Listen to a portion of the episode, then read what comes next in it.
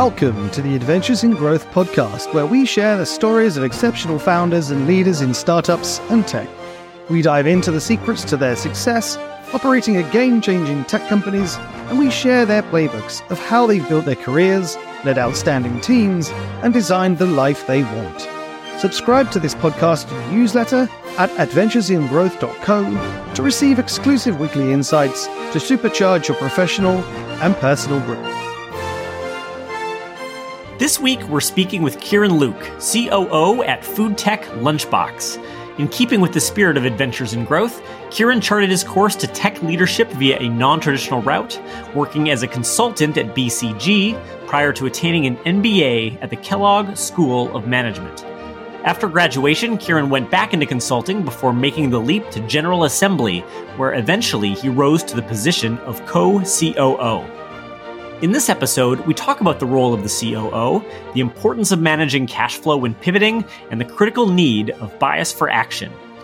Kieran provides great insights into what kind of person should really work at a startup, given the financial trade-offs, and offers illuminating insights into scaling General Assembly, overcoming imposter syndrome, and designing a career path.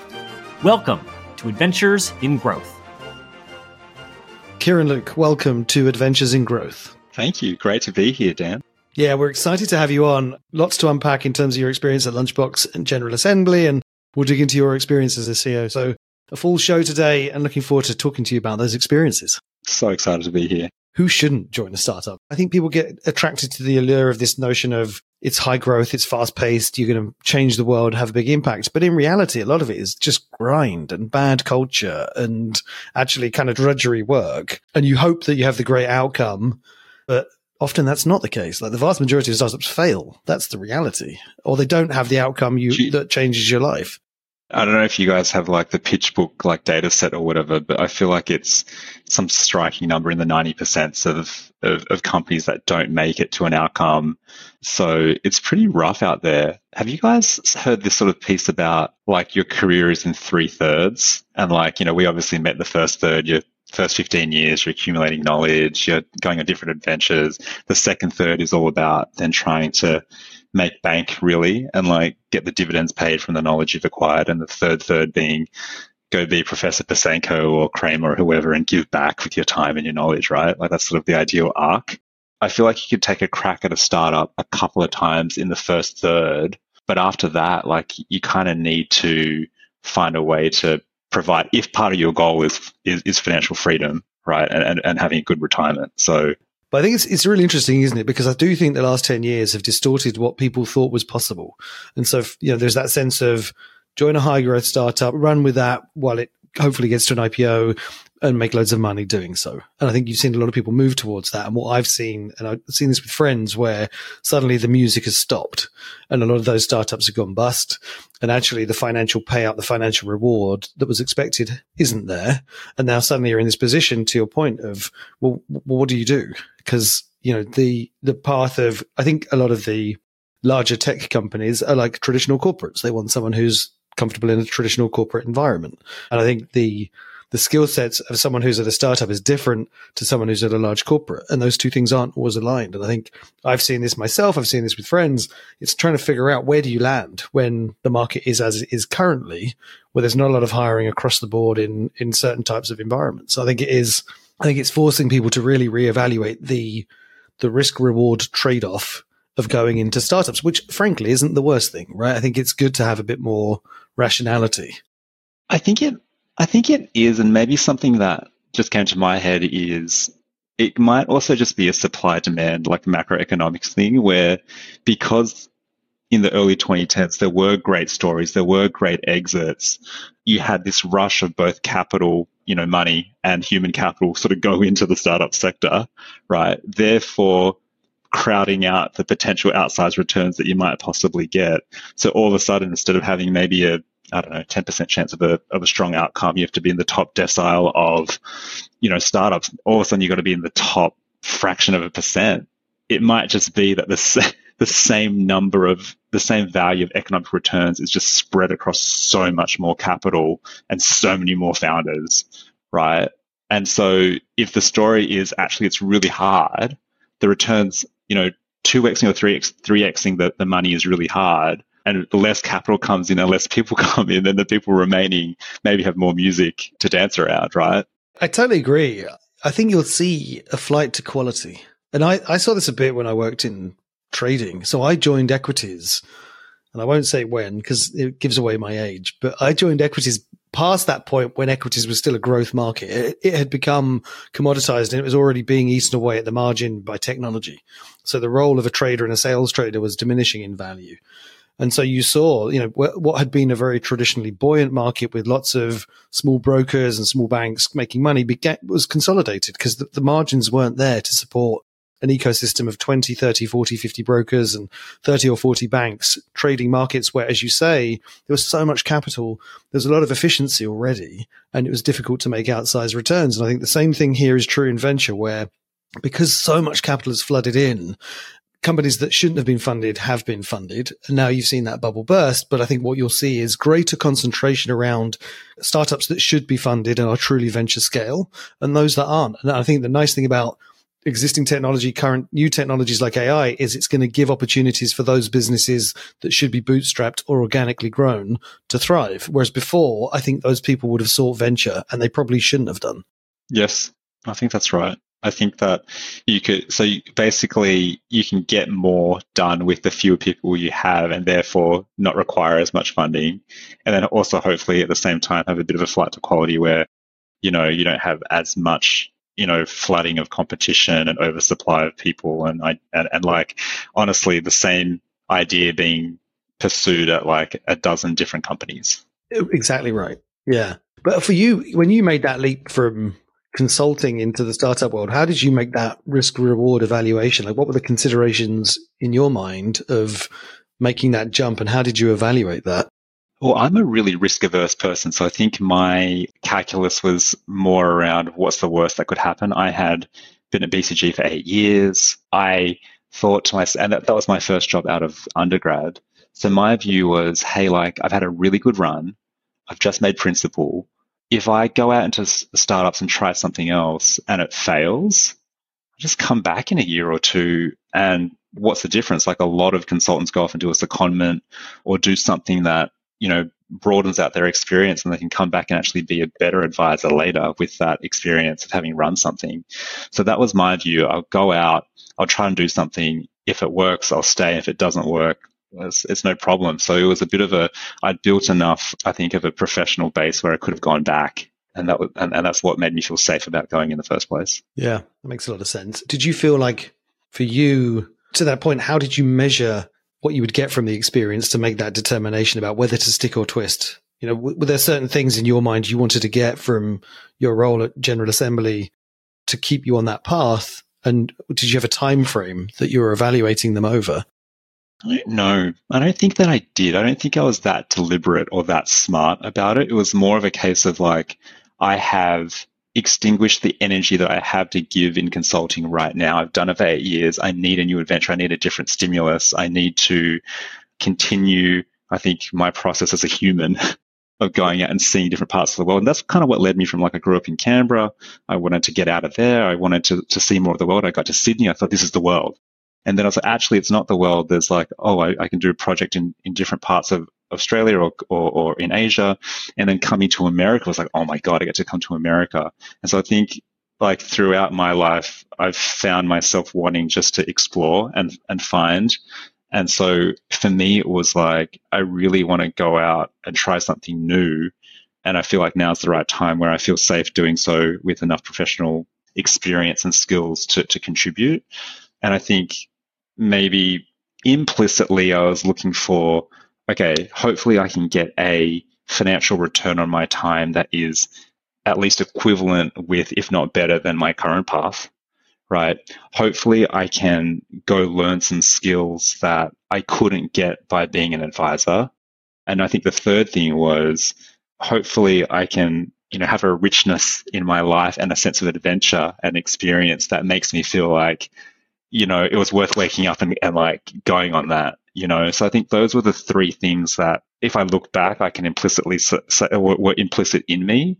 But at the time, it was more of a case of, I need to change, right? Like, it wasn't so strategic or so like I need these you things. This is my criteria out. for it yeah. to. Yeah, exactly. It wasn't. It wasn't that smart. Did, did you always have in your mind going into that C O O type role, or was that to that point a little bit more accidental and circumstantial? Like when you, because when you, when you made that leap to G A, did you have a path in your mind that you wanted to be on the operating side, or was it much more short no. than that around what's it, the immediate opportunity in front of you? I think actually the dream was to be a founder. I think the dream was to be, gosh, like, what a way to live in this world if you can be a founder, create something bigger than yourself, build something that's that's lasting and be the person who started it. What an incredible like story and experience that would be.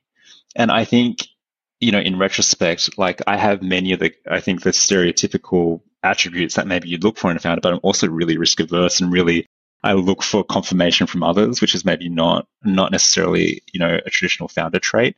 And so the first job at General Assembly was literally to start a new business unit inside the company. And so for me, it was like, oh, I get to essentially start like a new business with the tutelage of some really experienced founders. I get to do it with almost zero risk. Like I'm not going out to fundraise. I'm doing it with the existing resources of the company and a brand that's already established. And I thought of it as maybe if that goes well, I'll learn what I need to then go start a company next. Like that was, I think, the thinking back in twenty fourteen. Of course, by the time I did, like got through that part of like the journey, you know, then I was sort of into the, we're married, we're thinking about having kids, and going back to the founder route at that point was like, it didn't make life sense anymore. It's too much risk. And then I think I was, you know, lucky for sure to to get the tap on the shoulder to become C O O after the after we got acquired. So that was more of a maybe a happy accident as a result of some good work and some good luck. How did you make that leap to G A? So I know you talked in the past about the importance of networking. You talked about that trade-off, but what, what approach did you take when you were going through that investigative process of determining where to land after B C G? What what principles or what approach did you find really effective to help you identify that next thing? I think that I had a pretty strong thesis that I wanted to work in education at the time. And so sort of my life story was I really struggled as a kid in Australia, was really lonely, didn't really have any friends. And what kind of I think helped me build my own self-esteem was a teacher in year four who helped me realize that, wait, I could be a really good student. And he sort of took me from mediocre to like a top student kind of profile. And that gave me, I think, the self-esteem to start making friends where I could help, you know, classmates with their homework. And that sort of created, I think, the thread towards, oh, actually we can hang out, you know, and I, and so I felt like education had this incredible impact on my life. And then even at Kellogg, I was like, gosh, like I get to move across the world and meet all these people from all different countries, all here. Like it's such a enriching experience. And I just thought that the thing missing from education was like the guidance, like in your career and being able to switch and being able to do different things and see more of the world. That's what I loved about General Assembly when I sort of learned about the brand. And it's also even before I joined General Assembly, I had built some online courses that are still there. They like teaching Excel, teaching PowerPoint. And so I had dabbled in wanting to be a founder, dabbled in wanting to make an impact in making education improved in some way. And so when I was networking, I was doing, I think, what everybody does, which is trying to have as many conversations as you can. But I was able to contribute a point of view on education from my own personal experience, which I think helps you connect as a human. And I was also able to say, hey, I built these courses. This is what I've learned. These are the different like ways I think about the different opportunity sets in the market.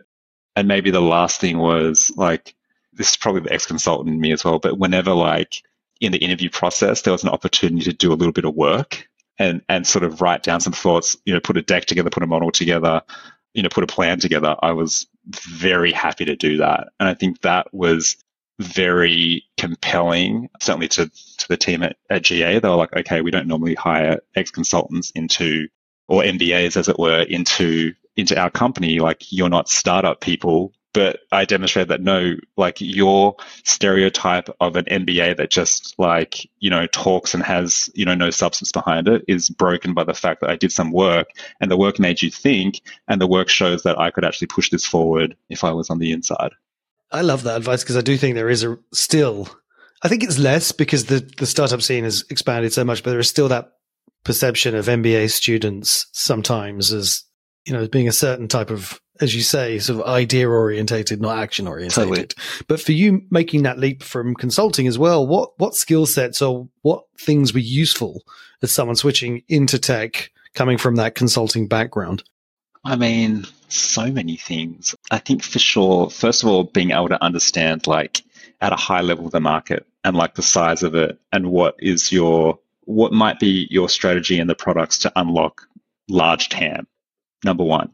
Number two would be taking a problem and being able to break it down into its component pieces, so you can then go away and have like a plan of, okay, I'm going to go do these things, and like making it tangible in a way that it becomes a, like a check-off item on a to-do list versus like a big ambiguous problem. I think that the third is like comfort with data. I think every startup now is like analyzing its sales funnel or is optimizing some kind of process where you're bringing some kind of intelligence to it. And so if you're able to then manipulate that to say, okay, if we just improve our effort here, you know, the goal style or some other like analogy like that, like, you know, here's the impact, you know. So what do we say? We said like understanding like T A M and, and sort of financial investment, understanding how to break a problem down, understanding how to use data. And then to the extent you can pull that all together into a story to inspire humans to go do stuff, that's a nice, like, you know, fourth one to round out, like, the, the hard and soft side of it. Are there any skills that you think that people who've been in consulting for a while need to, I guess, deprioritize or, or habits they need to unlearn? Kind of top of mind as you're helping people transition um, into tech? I think my initial reaction is no, but there are, like, in terms of the skills, but I think there's habits that are associated with, you know, idea-oriented talkers that aren't like aren't going to be action-oriented.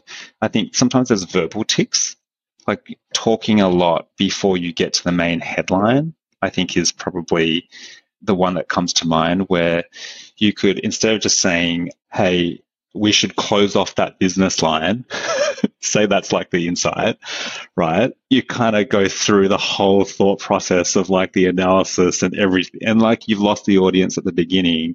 And I feel like a lot of M B As and consultants tend to do that. They tend to provide a lot of context, and the headline gets stuck at the back. And, and that, I think, isn't so much a skill to deprioritize as it is a trap to avoid falling into, because it exacerbates every stereotype that people assume that you fit into. Do you think, to that end, that the role as a C O O is naturally suited to that skill set or someone who thinks in that way? Because uh, when you were evaluating what role you wanted in startups, did you think about that type of skill set that you developed as a consultant and probably have some innate capability towards anyway, based on what you're saying? Do you think that that path towards C E O is a very natural one for someone to follow? Or did you explore other roles like product or even the marketing side of things? That's such an interesting question. I think for me, it was really more about finding a mentor and a like someone that I looked at and thought like, oh, I want to be like you one day. And for us, it was our C O O, like at General Assembly. I, I looked at Scott and I was like, oh, like I, so Jake was our C E O and Scott was our, our C O O and president, and both really inspiring people. I knew that I could never be Jake.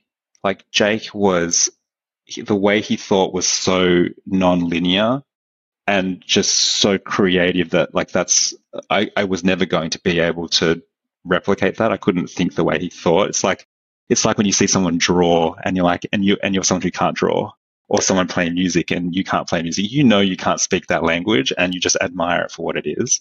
In Scott, I found someone where I was like, oh, he's light years ahead of me in his capability, but I can kind of imagine being him. And I like the job he has. His job is, it's in the numbers. It's making sure we hit those numbers on the top line and bottom line. His job is basically whatever the worst problem, like it's assessing the company and whatever the worst problem is, okay, go tackle that problem, right? Like, it's communicating the story to, you know, the entire employee base in a way that, you know, gets the essence of what we're trying to do together and how their piece fits into it. All of that felt like very attainable if I worked hard and had the opportunity.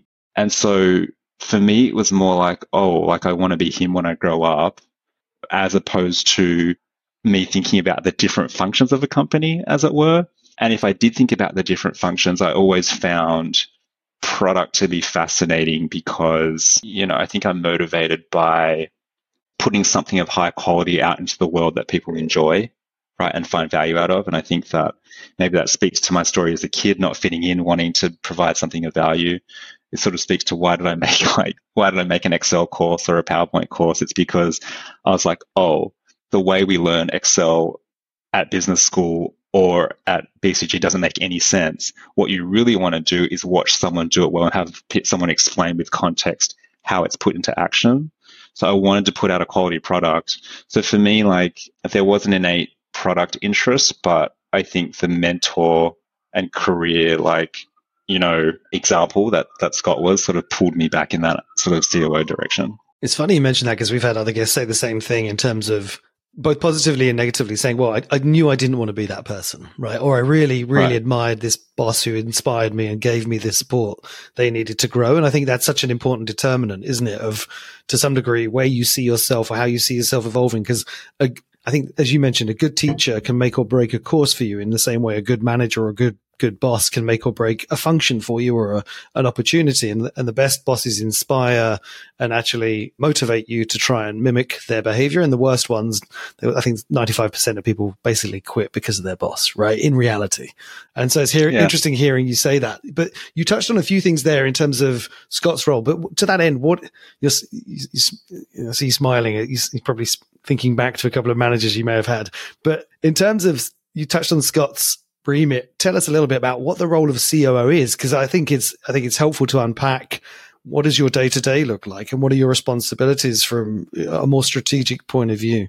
Yeah, you know, it's a really interesting role that does boil down to solving whatever the problem du jour or du month is, and I think there's, a, there's actually a great I think it's an H B R article called Seven Archetypes of C O O that I had read and found like describes it perfectly in terms of it ends up being whatever the C E O the C E O doesn't want, if that makes sense. If you've got a product C E O, then you know it's that. If you've got a very financially based C E O, then it's the you know the the inverse of that.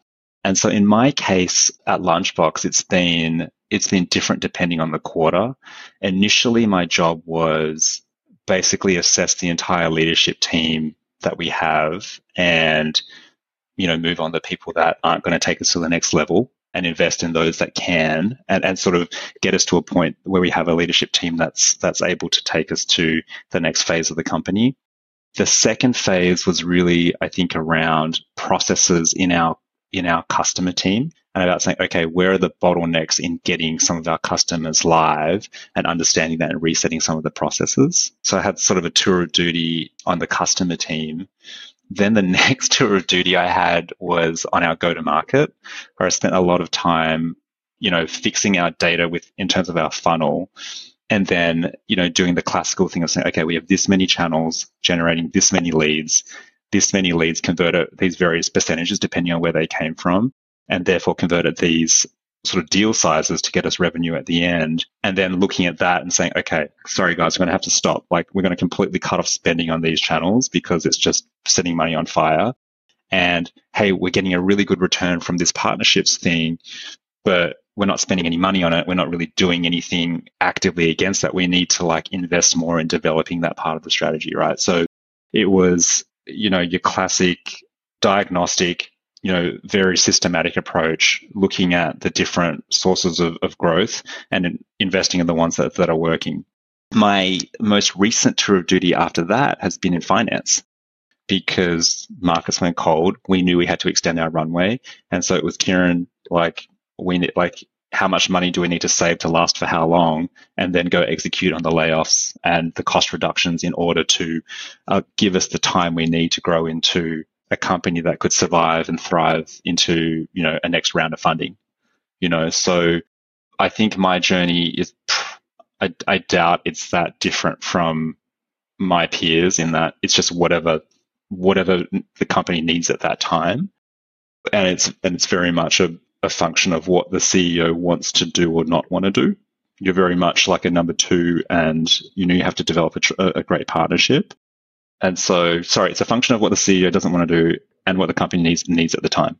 So, yeah, you mentioned just you alluded to it there. You talked about cost cutting, and it's interesting because we'll talk about G A in a second. But most recently, you've had that experience of going the other way of of having to reduce headcount. Can you tell us a little a little bit about that? And your role and how you approached that challenge of, as you mentioned, evaluating the change in market and the company position relative to that, and how you had to think about taking a really large, scaled up organization back to a more manageable size. Yeah, I think, I mean, it was pretty unfortunate. I think we probably were among many companies over the past twelve months that's that's had to worry about that. I'd say, first of all, like the story of Lunchbox was that we basically overhired behind a product that wasn't quite ready for that level of scale. And what we needed to do, and if in hindsight what we should have done, was solidify the scalability of the product first and then scale a little bit more, you know, conservatively as you as we saw, like, you know, the wins pile up. But of course, because you've got so much money going to startups and because there's such a chase for growth, it's like, oh, you see like a little flash of product market fit and you dump a lot of money into it and off you go, right? And so what happened in our case was actually it's like, okay, we see that the, the, the funding is going to get cut off soon. We see some warning signs in our product and its inability to scale on certain metrics around getting customers live, and our ability to make more changes and innovations to it, like, was slowing down. And based on the financials behind it, like, I knew pretty early that it wasn't going to work. We didn't have enough revenue to support that large of a family or that large of a team, right? So my approach to it was very much like, okay, top down, like how many sal- how much salary can this company actually fund right now, right? With any kind of reasonable, you know, metric around burn multiples, around runway, things like that. That gave us a sense of, okay, we've got to get to this target number. And beyond that, you're really placing chips, right? You're really building your organization from scratch around, you know, how much do you want to fund, you know, engineering a product? How much do you want to fund marketing and, and sales? How much, you know, and then there's maybe some non-negotiables around customer support, customer onboarding, that kind of stuff you you kind of start with at the beginning, and then you, you build everything else around it. You mentioned before, obviously, having to reduce the workforce quite significantly at Lunchbox, but tell us, what were the most important principles you tried to adhere to as you managed the process, but also the human aspect of that? Because it's quite obviously any, you know, you do the analysis and you run those numbers, but fundamentally these are people at the end of the day. Yes. How, how did you approach that? I think that, I think that it's, it's really hard, but the principles are relatively straightforward. I think first of all, you want to treat people with respect, and you want to make sure that you're funding some level of severance, right? As well as mobilizing all of the help that you can based on your community in terms of finding these people new jobs, right? So we did all of that around providing a, a severance package that was generous. We made sure that we had a list that we were distributing where people could opt in and say, yes, I want to be on a list that where, where other companies can hunt for, you know, our, our alumni in terms of talent. So I think respect is one. I think the second is, you've got to be transparent with people, and you've got to do do it quick, right? You can't let it drag out. So I think that we tried, once once we made the decision to go in this way, we tried to move within just a couple of weeks, really. We didn't give ourselves a lot of time to plan because we didn't want word to get out, and we wanted to, to we didn't want any, any of this to fester.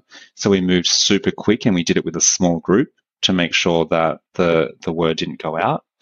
And then I think the third thing is, of course, like from a company point of view, like you're doing this because you're trying to help the company survive. And so you do need to make sure that you're keeping enough of the people that the company really depends on, that know the most about, you know, a certain process or a certain customer or a certain product and the plan for how we're going to, to, you know, rewire it. So you're being obviously strategic around, you know, who it is you need to make sure you keep. And on the other side of it, the story that you need to make sure that they all know is, hey, like, this sucks. Like, this is our bad. We overhired. Prevention is, is the best medicine, and we didn't prevent this. And but you know, you know, the what's the second best thing is to help make sure the company survives, right? And so you tell the story transparently to survivors as well. So this is what we're doing for our friends that we've had to let go, but this is the opportunity that's still ahead of us that are here, right? So I think that, I guess to sum it back up, like respect, transparency, speed, and then some element of inspiring the, the the remaining staff that this is for the greater good and it's going to work out, right? It, hope is not lost. You, you talked about before as well. How did you identify who you would hold on to and who you would let go? There's a bunch of rules around what you can do and what you can't do from a from an H R perspective, right? I think that the main principles that we adhered to were, first of all, from a bird's eye view, how much can we afford for each department to carry, right? So there's sort of a budget for each department. Then within that, like, who are the most important people to keep? And that's going to be a mixture of their tenure. That's going to be a mixture of like their performance. That's going to be a mixture of what they know and how important they are to the initiatives that we are prioritizing after the R I F. So all of that is a discussion with all of those metrics and, and, and pieces of information in play, and then and then you go from there. Yeah. You, you shared a story previously about your C E O, which gave, I think, a really valuable insight into the mind of a founder and how he made an evaluation, which I think, you know, to co- come back to your point about do you found or do you join an opportunity to build a business internally, I think gives quite a stark insight into whether or not you, you as a person or anyone listening has what it takes. Can you, would you be willing to share that with us? Yeah, I think it's, I think there was a story about the problems like we wanted to unpack in our sales team, right? Is That's that, right. That story? That's right. Yeah, exactly. Yeah. Yeah, I mean, that one was one where I think I learned that you can go a lot faster than you think, or you can get a, a, a sort of a, a shitty first version of the answer really quick. And so basically I had done the analysis, I'd gone through all of our sales data and realized that we had a big sales problem in terms of our sales efficiency um, and the return we were getting from that that spend. And I said, hey, Nabil, the next step is I'm going to go and do like a diagnostic of what's causing all of that inefficiency. Like, what are the levers we can pull to improve this? And he sort of nodded to me and he said, okay, that's great. The next day he calls me and he goes, hey, so I think I have all the answers to, to your questions. I said, what do you mean? He goes, I spent five hours yesterday speaking to every single person on the sales team and related in fifteen minute increments. And I spoke to, you know, twenty-five people. And I have like patterns from all those conversations, and I think like they make sense. And so he had completely cleared his calendar for the previous day, said there's no more important problem than figuring out what's like causing our sales to not work. And in that, not only did he get like, you know, the top three or four drivers of, of underperformance, but he also got like a sense of who's really who's on it, who's sharp, who knows what they're talking about, who has a perspective beyond, you know, what they're told to do, you know. And so it was an it was an incre- it was incredible speed, it was an incredible bias towards action, it was, you know, incredible initiative, and just showed like, you know, you can really get a lot done quickly if you just go for it. How do you react to that? How does that make you feel? Because, you know, if you're thinking, well, you're moving fast, but you're more deliberative, you're doing the analysis, and then you see your C E O just being like, ah, clear my calendar, do everything. Do you feel that puts you under pressure, or does that inspire you to act faster or with less information at your fingertips? I think it's inspiring. Like, I was like, oh, that's so, like, why didn't I do that? And I put like, I can pull that move. You know, the C E O can pull people into a meeting and they have to attend. Like, the C E O can do the same thing, you know? So I found it to be eye-opening. I found it to to break my assumptions of like how you might go about solving something. And it also, I think, is a nice way of making it collaborative. I think the team enjoys it. The team enjoys being asked, oh, like the C-suite's trying to get my perspective on something, right? So I found it to be one of the Like, it's one of the tools that I've learned and, and, and sort of take away from this experience so far. Yeah, it's it's it's great to have an inspiring leader. You mentioned actually Gio, you've already talked about Scott and Jake. What were the important things for you from General Assembly that set you up for success later? You, what were the lessons you took from that experience, building that business that has put you in the position you are today? I think that it was exposure to a lot of different activities, like jobs you have to do. And it was the confidence of realizing that I can do it, you know, more than, than any one skill. It was that self-belief that I think I didn't necessarily have at the start of the journey. Like, I think one of the first things I had to do at General Assembly was build a team and realize that the person that I was initially working with wasn't the right fit. So I had to have that self-belief and self-confidence that, yes, it's actually okay to say you're not the right person for the team. Sorry, we're going to replace you with somebody else, right? The second thing I had to do was, because we were building a business line from scratch, had to get customers, right? So I like, it turns out that developing a, a target customer list and profile, getting a whole bunch of phone numbers and emails and just contacting people is something that you can do, right? You can absolutely, you can absolutely, and then in those conversations, you'll absolutely learn how to sharpen your pitch, and you'll absolutely learn how to sh- you know, maybe reframe your, your, your value proposition in a way that's more compelling, right? You know, once we had that, the next thing we had to do was build a, like an initial prototype, right, for the product that we were promising. Turns out that, like, you know, you can go figure out how to do that too, right? You got to obviously pull together uh, all those elements of a product and, and get a paper version out there, right? So I think that at a G M level back in twenty fourteen, those were some of the more, you know, ground level things that I had to do that gave me a lot of confidence that, okay, I know what it means to start a business.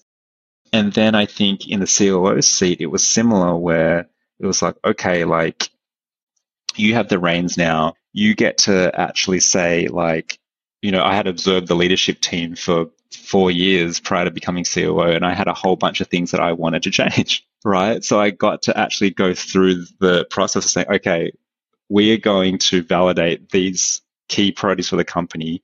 We're going to sell them into the organization, right, in terms of convincing people of the case for change, and we're going to do it.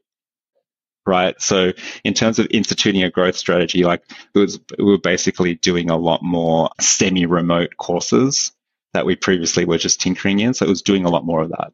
The second thing that happened was COVID happened, and we had to lead the company through, okay, we're shutting down our campuses. We're going completely virtual. There's some elements of the company that we're going to have to consider, like furloughing or laying off, right? There's a huge, I think, decision-making and communication challenge of that whole chapter. And so I think having gone through that, it was like, oh, I can deal with difficult decisions, right? Like, it's again that sort of exposure and that opportunity to prove to yourself more than to anyone external that actually I trust myself enough with this, you know? And I think that is the biggest unlock, I think, in becoming a leader. And maybe, you know, that's that's that's one of the more basic and yet, like, important things that I've learned. You, you mentioned that previously, that change in mindset that you needed. Can you talk a little bit more about that? Because you, you, as you said, I think you, you proved to yourself you could do these things, but we've heard the same thing consistently from people we've spoken to, that sense of actually perhaps you being the biggest obstacle to your own success or own progress because of that sort of, as you say, lack of self-belief maybe. But you talked about imposter syndrome. How was it, the experience at G A that helped you get over that, or was it the mentorship you received at G A and then subsequently? Uh, I think it's all of the above. So I think that if I could pinpoint three things that really helped, one would be just being given the opportunity. Like, obviously that's really important, and that gives you a chance to put the runs on the board, as it were. The second is I had an executive coach who, she's terrific. Her name's Helen Appleby, and she essentially made me undress myself, as it were, like, and learn about, like, why I am the way I am. And she basically dug up all of my childhood insecurities, like, made me figure out, like, why I do what I do, and really dredged up a lot of pain, actually. But what that did was it put me more at ease with who I was and why I was the way I am, and made me feel like, okay, I've got nothing to hide. like, I'm going to go out there and do the best I can, and it's good enough. Like, it, it's really, it was really about a, a path of self-acceptance. And like, I had this, just this, I had no idea. I had this deep underlying fear that I, I'm just not good enough. And so recognizing that was the unlock to then saying, actually, no, I got this. And then I think the third was I had good colleagues. I'd, I had really good colleagues at G A. So, you know, I had a co-C O O who's still a dear friend of mine. We had really good G Ms of of a, of a couple of business units. We had a really good set of H R leaders. We had a really, really good head of marketing, right? So I think like that all, it wasn't, you know, that obviously helps to have good players in those seats, but it's also good in terms of like getting feedback and getting confidence that, okay, like this is working, you know? Any advice you might have for in our listeners who are trying to think about developing their, their own teams and their own people and instilling them with that confidence and, and mentoring them? It sounds like you've you've had some really great experiences, but as you're kind of thinking about that for, for your own teams and, and your own reports, any advice you have for folks?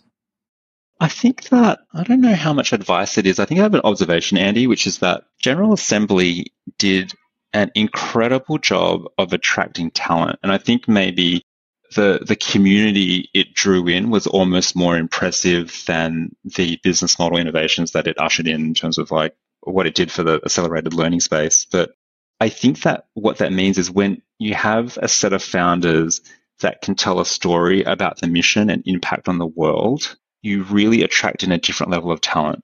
You really bring in people who really believe and want to give of themselves. And that then is the thread between all of you that allows you to build really deep relationships and have mentorship, have friendship, and creates the conditions whereby some of these lucky, you know, interactions happen that you get a lot of value out of and you contribute to as well. I think there's, I think the corollary is there's, I think, a lot of synthetic startups out there that are manufactured because an investor thought a certain segment was attractive based on certain metrics and tried to like cobble together a team. And I think, I don't know, this is me speculating, but I suspect that that doesn't quite lead to the same depth of connection, and therefore you're not going to, there's going to be exceptions to this, but you're not likely to get the same sense of belonging and investment in in a company. It's interesting, isn't it? Because I do think there are a lot of startups where I think by nature it attracts people who can be quite transactional and are hoping to come back to your point at the very start around risk reward and the payoff of joining a startup. You get people who are looking and hoping that that startup will be the one that hits the home run. And as a result, you see it quite often where if the startup has a good growth period but then fails, it sheds employees because they realize their stock's going to be worth nothing. And they were there and they were happy to to ride the tiger to some degree and put up with all the dysfunction that every startup has. But as soon as that startup hits some turbulence, they bail. And I think that's because, to your point, the culture doesn't exist. The, the mission doesn't exist. The right. bigger picture of actually providing value and impact isn't there because people just joined because they thought that startup's going to go to the moon and I don't really care so much about the actual Correct. business or or the customer. And I think you're seeing that a little bit now. And, and I think it's always going to be there to some degree, given the nature of the market. one hundred percent. I think, and, and if you look at the big tech companies, I think that, you know, Bezos and the customer centricity like was something that he, he shone through from the start. I think like you see a similar story with all of those really huge companies where they were able to create almost a cult, you know, if you're sort of bashing them around like the mission, around what the company was trying to do. But I think it's really important. Yeah. You you speak very glowingly of G A. Just for, for our listeners' sake, tell us a little bit about your story there. And you mentioned, obviously, you joined to grow that business, but it, you had a great run and some really great experiences. Can you just expand a little bit more on that and give us some insight into your experience through that that growth and then eventual sale? Yeah, sure. I mean, General Assembly, for those of you that don't know, is is, is a pioneer in adult education and created the concept of the coding boot camp, which of course ended up being commoditized. But what G A did was it created an incredible community around the idea of a career-changing boot camp. It created evening courses that were a like a almost an appetizer into the full career switch. And then it parlayed that consumer brand and sense of this is where you come to, to you know, work hard for a better life and, and something interesting into a B two B business to train employees inside of companies. And so when we were founded in twenty eleven, it was a co-working space for startups to, to trade skills with each other. It then pivoted into, okay, actually trading skills is like a real business in of itself.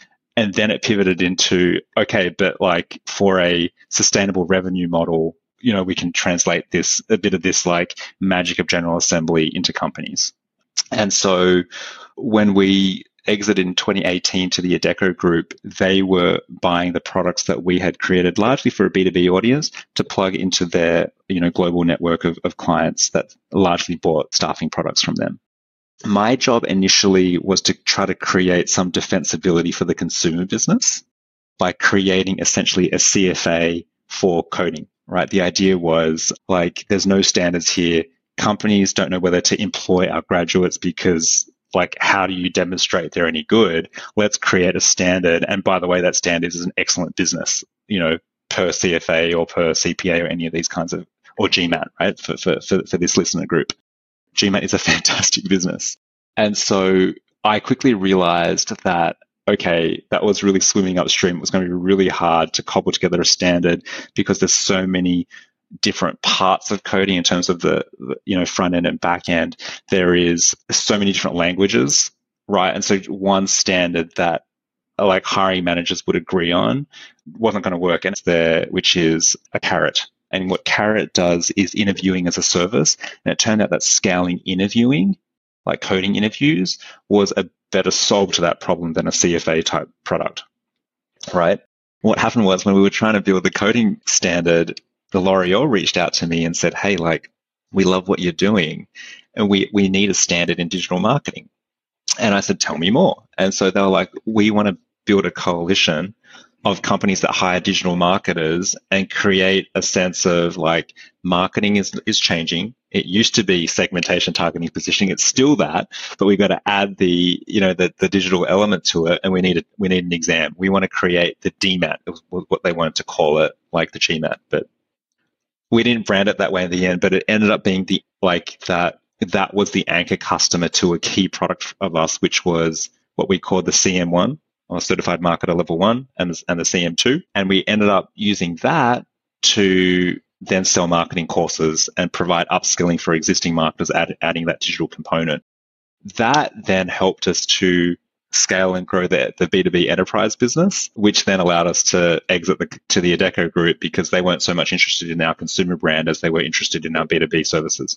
So that was the arc of, you know, time at, at G A. And I think that I speak glowingly of it because I met so many great people along the way. I was inspired by the mission and still am.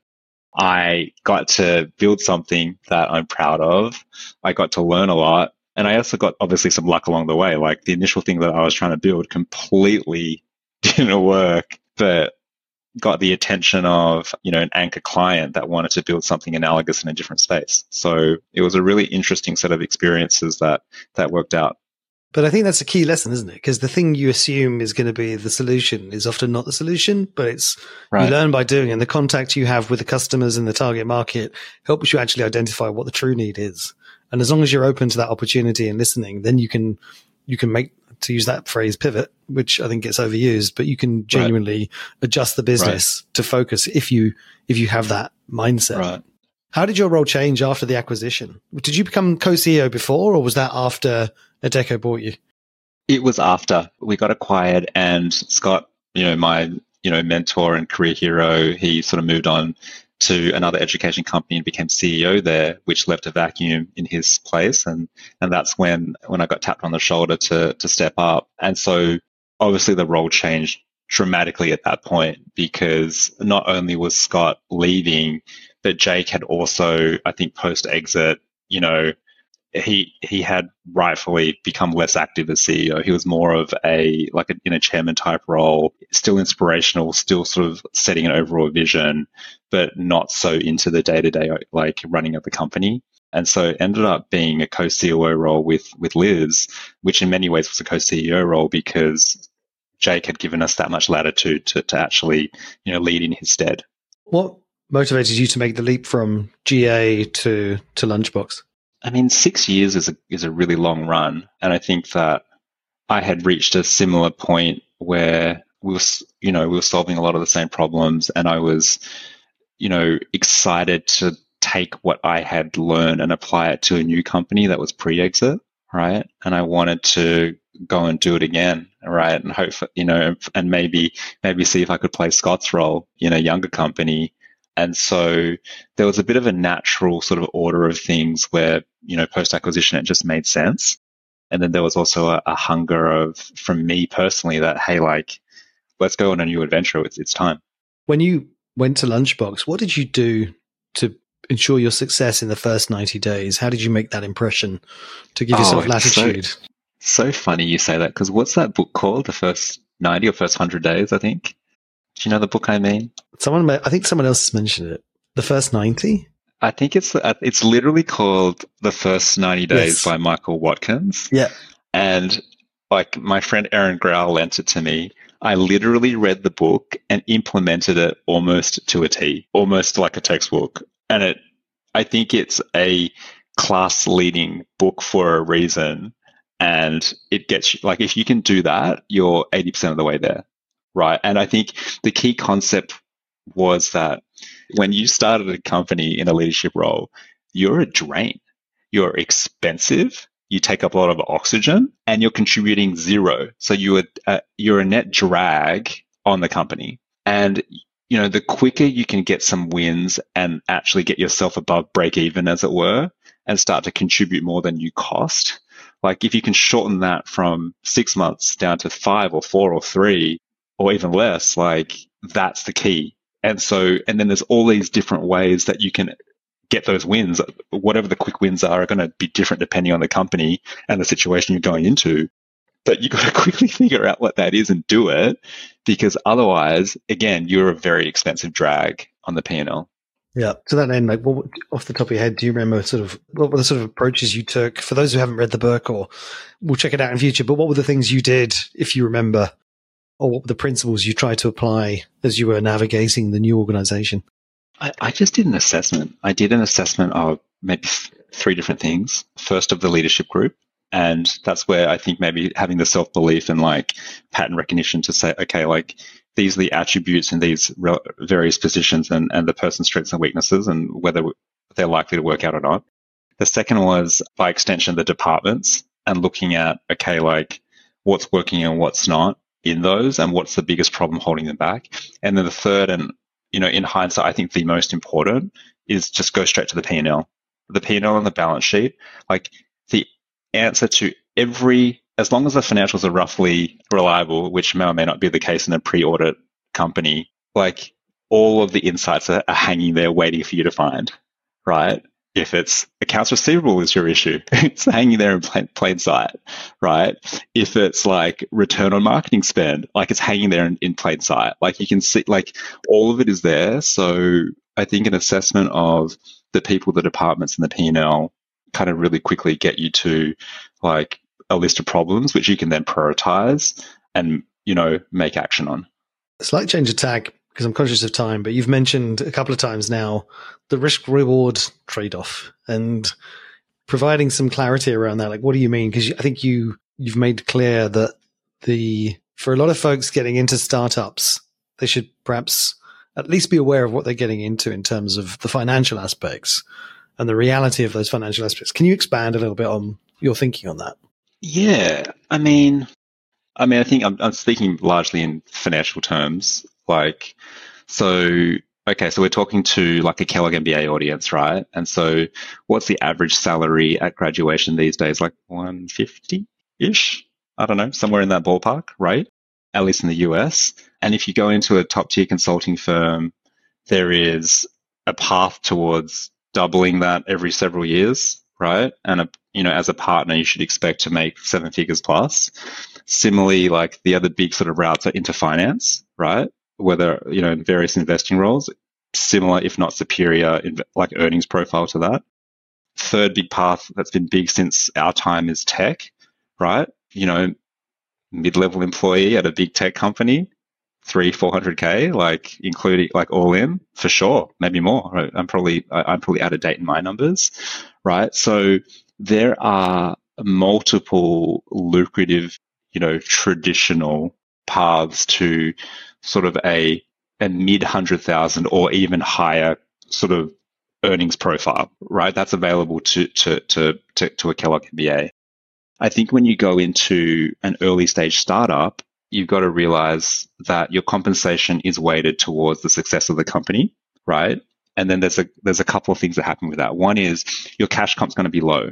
Like the most senior person in the organization is not going to make half a mil. They won't, right? Like like your top salesperson might make, you know, in that range if you have a massive sales year, but your top executives, you know, there's benchmarking data available. I think you, you know they're, they're going to make somewhere in the realms of maybe three to four hundred in cash, right? So, but that's that's the top person, and then and then, you know, you're going to get equity, and the equity is going to be worth something one day if your company is in the top fraction of a percent of startups that have a big outcome. And when I say big, I'm talking like, you know, a billion exit or in that range, or maybe maybe half a billion, you know, and, and up, right? And so at that level, even if you own, say you own a fraction of a percent, like zero point one of a percent of the company, which is something that, which is the level you might expect when you're a grad, like zero point one of a percent means that,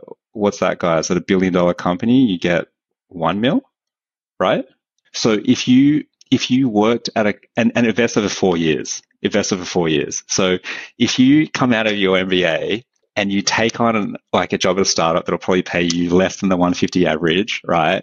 You'll get zero point one of a percent vesting over four years. And if your company sells for a billion dollars, you get one million that vested over four years, so two fifty a year, right? But bear in mind that there's a one percent chance, or I don't know exactly what the data is, but roughly a one percent chance that you'll get that kind of outcome, right? In some very rare cases, Uber, Airbnb, et cetera, there's going to be a one hundred billion dollars outcome, and your zero point one percent is not going to be worth one million dollars, but it's actually going to be worth ten million dollars or one hundred million dollars, you know, in Airbnb's case, right? Because they I P O'd at ninety billion dollars. But that is that is the rarest of rarefied air, and it's probably not going to be you, right? Like just as a basic probability sort of question. The other thing that you need to know from the risk reward standpoint is you're not getting shares. You're getting options to buy the shares. And when you leave a company, you ha- typically have ninety days to exercise your options, which means you need to pay money for them, right? And you may or may not get your money back one day, per the story at the start, that horror story where an early employee paid, I think it was a quarter of a million bucks to exercise six worth six years worth of vesting, only for it to go to zero. You might never see that back, right? So the risk reward is really tough for an employee. In some ways, it it really makes a lot more sense as the founder, because then you don't have options, you have shares. First of all, so you don't have to exercise, like you own that part of the company and no one can take that away from you. And second of all, your ownership is in the, you know, five or ten or fifteen percent range, depending on your role and depending on how much dilution you've taken on. And so you don't need a, you don't need a billion dollar outcome. Maybe in, if you can sell the company for fifty million bucks and you own ten percent, then that's still a, a you know, a, a really like life-changing amount of money for most people, right? So, So the so I guess to sum up, Dan, sorry, I went on such a long rant there, but lower salary, you know, a share in the company that may or may not be worth anything, and it's not actually a share yet, it's an option. You have to pay money to exercise that share unless you stay there until the company exits, at which point, like, you never have to exercise because it's it's an auto exercise at a liquidity event. Yeah, I think it's a great breakdown of some of the some of the realities of, of the startup world. And I, I think to that end, I think for folks joining, especially in this climate, join because of who you'll be working with and the experience you get, not so much the financial payout, right? And I think that's perhaps a harsh lesson people are learning now, but in reality, I think that's it will always see you through, because worst case, your equity goes to nothing, but you'll have had some great experience, met some great people, and that will elevate your career in the long run. Maybe to follow up on that, you know, you you kind of framed this a couple of times, you know, in seeking your next adventure and thinking about the phases of, of a career, maybe, you know, in, in parallel, as, as Dan was talking about, to the to the kind of financial side, maybe, you know, If you can, you know, maybe share a little bit about how you thought about, you know, your, your career path from an experiences and adventure standpoint. I think a lot of people are thinking about making the change from uh, professional services into, into something else. And, and maybe that other component about, you know, you've talked about kind of figuring out what kind of life you want to lead. Any ways that you think about that that would be interesting to, uh, to our listeners? Is there kind of making the same kinds of decisions? I think there's no blanket on it. You know, I feel like, you know, if I go back and talk to myself, gosh, how long has it been since I left B C G? Like nearly like ten years. Like the, the, the decision's the same. Like at that point in my life, it made so much sense for me to move on. And I really think it's about like what I love about what this, like what we're talking about is we're just laying out very transparently the pros and cons and the path to various types of success in terms of your experience, in terms of the people you meet along the way, in terms of your impact, in terms of your financials. And everybody, I think the more information that's available, the better a chance somebody has to make a decision that's the right for them in their life. And I think that was my initial frustration with education. I was like, oh, like, you know, you... straight out of, you know, you go into college, you like do a major, like you're meant to commit to a career, but who knows what they want to do when they're eighteen? Nobody, you know, unless maybe you're a professional sports person and you know that you want to do that, but okay. No one knows what they want to do. It's the doctors who start at eighteen I'm always impressed with, you know, it's like, how did you yeah. know? And so I, I really love the idea of putting more information out there and making it accessible and making it transparent and being able to talk about things like compensation, because I think it's, it's still a bit of a, you know, ooh, hush, hush, don't talk about the money.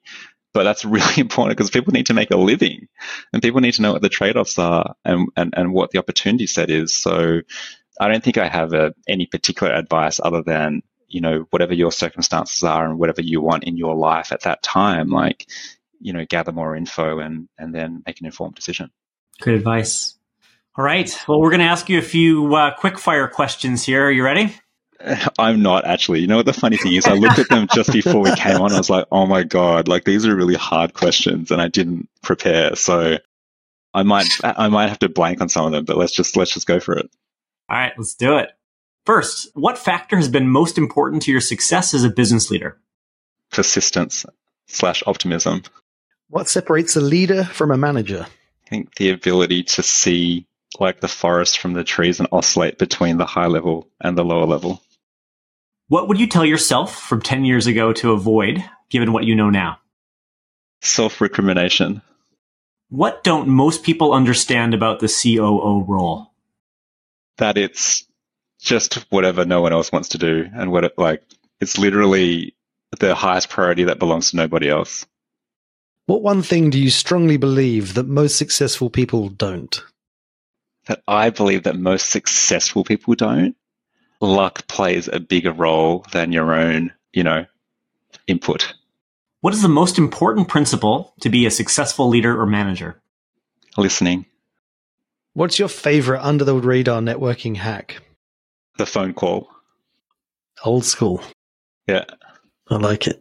Just to follow up, do you do you text someone beforehand you're going to call or just call out of the blue? I call I call out of the blue and I leave That's a voicemail. That's really old school. Oh my yeah, God. Nice. That's great. To go into our final question. So it's been great chatting with you and hearing so many of your stories and experiences. Before we wrap up, is there any content you'd like to recommend, any blogs, books, or podcasts that you listen to or read and want to share with our listeners? I think that the first ninety days is really, really practical and helpful. There is a book by Jerry Colonna, I think. Oh, let me see if I can find the name of it. It is called Reboot. And I think it's maybe a like self-guided version to the coaching I got from Helen Appleby, which is really painful for those of us that have a deep set of insecurities and, and childhood-like experiences that you prefer to sort of bury. But I think it's an essential part of becoming who you are and becoming a leader. And I don't think I have any podcasts that are like off the beaten path right now. Like I don't, honestly, I listen to Stratechery. I listen to All In every now and then. I, I do love How I Built This just because it comes back to that question around like what's helped me in my role is just persistence and optimism and stories of people who just went through really hard shit. It puts your own hard shit into perspective and tells you to just like harden up and get back on it, you know? Yeah, no, it totally resonates. If people want to get in touch with you, is there a way they can contact you? What's the best way yeah. for them to do that? The best way is to email me at kieran dot luke at gmail dot com. Perfect. And if people want to learn about Lunchbox, where can they do that? Oh my God, lunchbox dot io, or follow follow Lunchbox on uh, LinkedIn in particular, but also Twitter. We have so much content. And as a quick pitch for Lunchbox, we help restaurants make more money. We provide the online ordering and customer engagement services so that uh, restaurants can sell direct and therefore avoid the thirty percent commission they have to pay to DoorDash or Uber Eats or wherever else we order from. And our vision is to be, you know, the best food tech company in the world, akin to a sh- to Shopify in the retail space. Awesome. Check it out. Kieran Luke, thank you so much for joining us on Adventures in Growth. It's been awesome having you on. So many great stories. Thanks, Kieran. Thank you, Dan. Thank you, Andy. It's been an absolute pleasure. Thank you. And that's a wrap on this week's episode of Adventures in Growth. Thanks for joining us, and we hope you were able to find some inspiration for your own journey. You can subscribe to our newsletter to receive fresh weekly content that deconstructs success in tech leadership by heading over to adventures in growth dot co. Until next time, go have an adventure.